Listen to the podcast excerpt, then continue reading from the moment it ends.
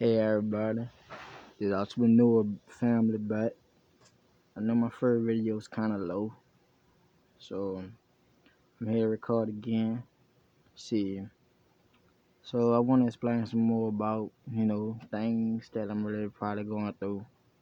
So basically, I know y'all probably already heard uh, know about these little apps or whatever that put a pay and everything.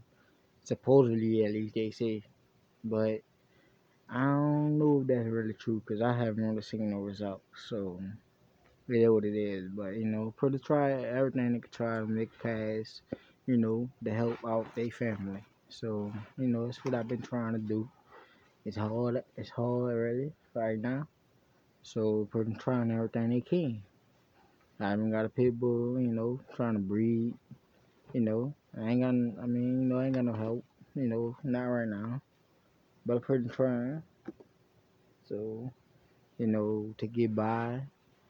So, you know, supporters out there, family out there, you know, people who want to call themselves friends.